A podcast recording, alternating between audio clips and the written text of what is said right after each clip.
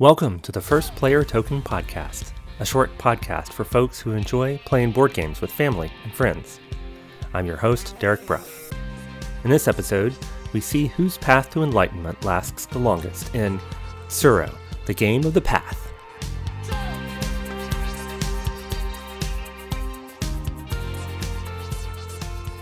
And we're back. My wife, Emily, and I had a baby boy back in April, and that seemed like a good time to take a break from the podcast. He's 3 months old now, sleeping through the night, and smiling at us on the regular, so life is very good. The boy is several years away from playing board games, but thinking ahead to that time reminded me of one of my favorite games to play with younger gamers, Tsuro, the Game of the Path.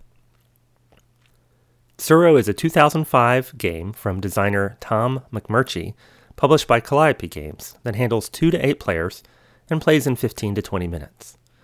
Yes, you heard me right, 2 to 8 players. Tsuro is very easy to learn, requires no reading or mathematics, and has a high player count, which means it's perfect for family gatherings with young kids. The box says the game is for ages 8 and up, but I've played it with gamers as young as 5 or 6 years old. What is Tsuro? Well, it's spelled Tsuro, which is a little hard for my American tongue to pronounce. It's an Asian-inspired game about finding one's way. The title comes from the Japanese word tsuro, which means root. That theme is pretty light, however, mostly showing up in the art and components. The game board, which is decorated with a richly illustrated phoenix, consists of a 6x6 grid of squares. Each player gets an oval-shaped dragon token to mark their progress across the board. These are kind of vertical ovals with flat bottoms, so they stand up and look pretty impressive on the board. There's a stack of 35 square tiles, each with a different set of paths that connect one side to another. The game starts with each player's token on the edge of the board, and players take turns laying down tiles in front of their tokens. Each time they do, their token travels along those paths to one of the 4 sides of the tile. The goal of the game is to just keep moving. If your path takes you off the edge of the board, you're out. If your path runs you into another player's path, you're out. To win, you need to be the last player standing. When we play and someone gets out, we actually knock their token over on its side, so the winner really is the last one standing. Before I share my thoughts on Tsuro, let's check in with our pathfinding correspondents to hear what they like about the game.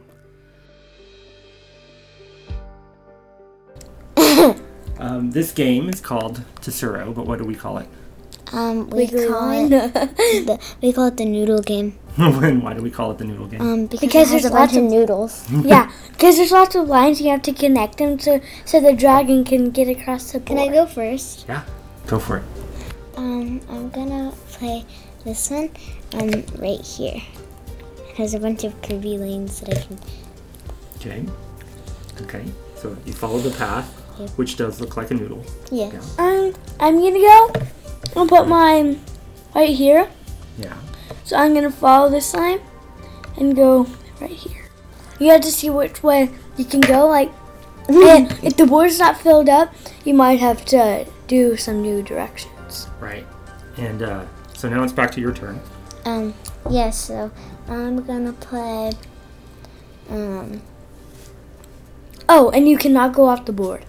Right, that's how you lose. So is the first part of the game pretty easy? Yeah, because you got plenty of space, plenty of cards. You just drive around. I'm just gonna go straight. Yeah, I'm just gonna go straight. But what happens later in the game? Belly flop. They run out of cards and it gets harder to go places. Yeah, you can't because most of the board is filled up, so you have to You have to find a way to keep moving, right? Mm-hmm. Yeah, you have to find the line that connects to get to the other side. Yeah. So what do you like about this game? It's so fun and so challenging, and I just like all the lines because it confuses you. Yeah. Yes. I'm gonna play this one, and I'm gonna do that, and I'm gonna try to go. Are you trying to connect with me? Well, no, I'm not using that. Because that can just take me right off the board. Whoa, look at this one. It's all squiggly. Right. It kind of looks like a flower. Right, I was going to say, what is one tricky thing you can do to other players? Yes. So you could just try to get really close to them and then try to make them move away, and then they might go off the board. So I'm going to go this way. She's heading for you. Now, do you know how old, dear niece, you were the first time you played this game? It's like 6.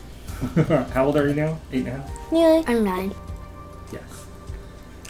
According to my records, the first time we played this was 2017. What? Which was 5 years ago. So you were 4. Yeah. You did not win. Your brother did. We were both 4. No, of course you did. We were both 4 at that point, or maybe I was 3. Okay, so I think I'm gonna play this that I've had since the very beginning of the game, and I'm gonna. This could be a short game. Oh, okay. So both of you are on the same edge. So now, when one of you plays, you both have to move forward. So you are in control. I'm gonna go this way. Right. It's your turn, but everyone has to move. You're gonna go over there. I'm gonna go over here, and I'm gonna go right. Oh, you did a loop-de-loop. Yep. Yeah. Loop-de-loop. Oh my. It's your turn.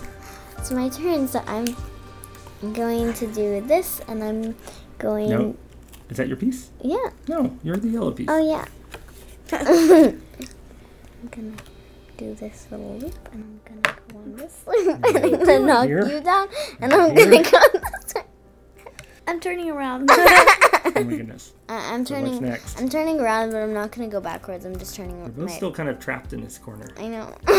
I'm just gonna go. We should start going that way. Whoop! I went such a long way that last time. You're that way. And that way. Wait, how did you end up where she is? Wait, I don't even know that that's possible. Hello. Hey, you cannot do that. No, okay, it's your turn. Okay. Maybe fix this. I'm just gonna go. Each other. I'm gonna go over here, then over here. I'm just gonna go right there once again. Derek, look right here. Wait, but that means. Boop, boop, boop, boop, boop, boop, boop, boop, boop, boop. Boom. Yes! I won! We may call Tsuro the noodle game, but I learned while researching this episode that the original name for the game, way back in 1979 when designer Tom McMurchie patented it, was Squiggle Game. It's a pretty good title too, but I'm going to stick to the noodle game, and given recent changes to my diet, I'll assume that these are gluten-free noodles. Tsuro is a pretty chill game. The board is pretty, the tiles are simple, and the dragon tokens that players use come in very relaxing colors. The game starts off without much challenge, since it's easy to find a direction for your path when most of the board game is empty. But as that 6x6 grid fills up, your choices start to narrow. This happens even faster at higher player counts, which can result in a lot of unpredictable paths and early player elimination. But at lower player counts, there's a fair amount of strategy involved in keeping your dragon token moving while limiting other players' options. That's another reason this makes a great family game. There are enough interesting choices to keep adults engaged, while pre-readers can jump in and enjoy moving their tokens along the paths they make. There is a bit of randomness in the tiles you draw. You'll usually have 3 tiles in your hand to choose from, so there's often one you can pick to move forward, but sometimes I feel like I had a couple or 3 more turns in me, but got taken out by a bad draw of tiles later in the game.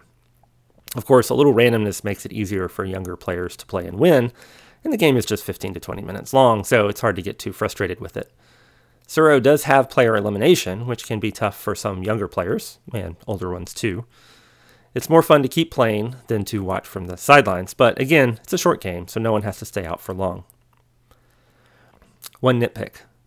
The game board doesn't have any ridges to keep the tiles you lay in place, so a good bump to the table can slide all the tiles around, and players can lose their way. So, don't bump the table. If you like Tsuro, the publisher, Calliope Games, has a few sequels you can pick up, including Tsuro of the Seas, which has an aquatic theme, and Tsuro Phoenix Rising, which is, I don't know, a little cosmic, I think. They also recently completed a Kickstarter for a luxury limited edition of Tsuro with intricate metal pawns, a rule book printed on a bamboo scroll, hand-embellished resin tiles in an embroidered satin bag, and more, all in a carved wooden box. All for just $350 if you're a big fan of the game and independently wealthy. I'm good with the regular version, which runs just under $40.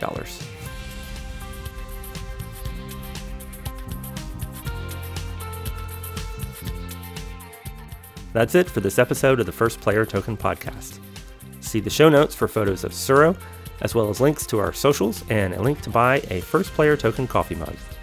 And if you found one of our game recommendations useful, would you take a minute to share the podcast with a friend or review it on your favorite podcast app? That would mean a lot. I've been your host, Derek Bruff. Thanks for listening. Now it's time to play some games.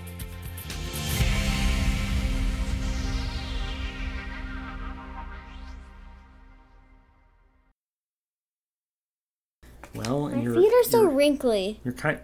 That is because you just took a shower. And that is audio gold. Because you were in the river. Yeah, and then I was in the shower.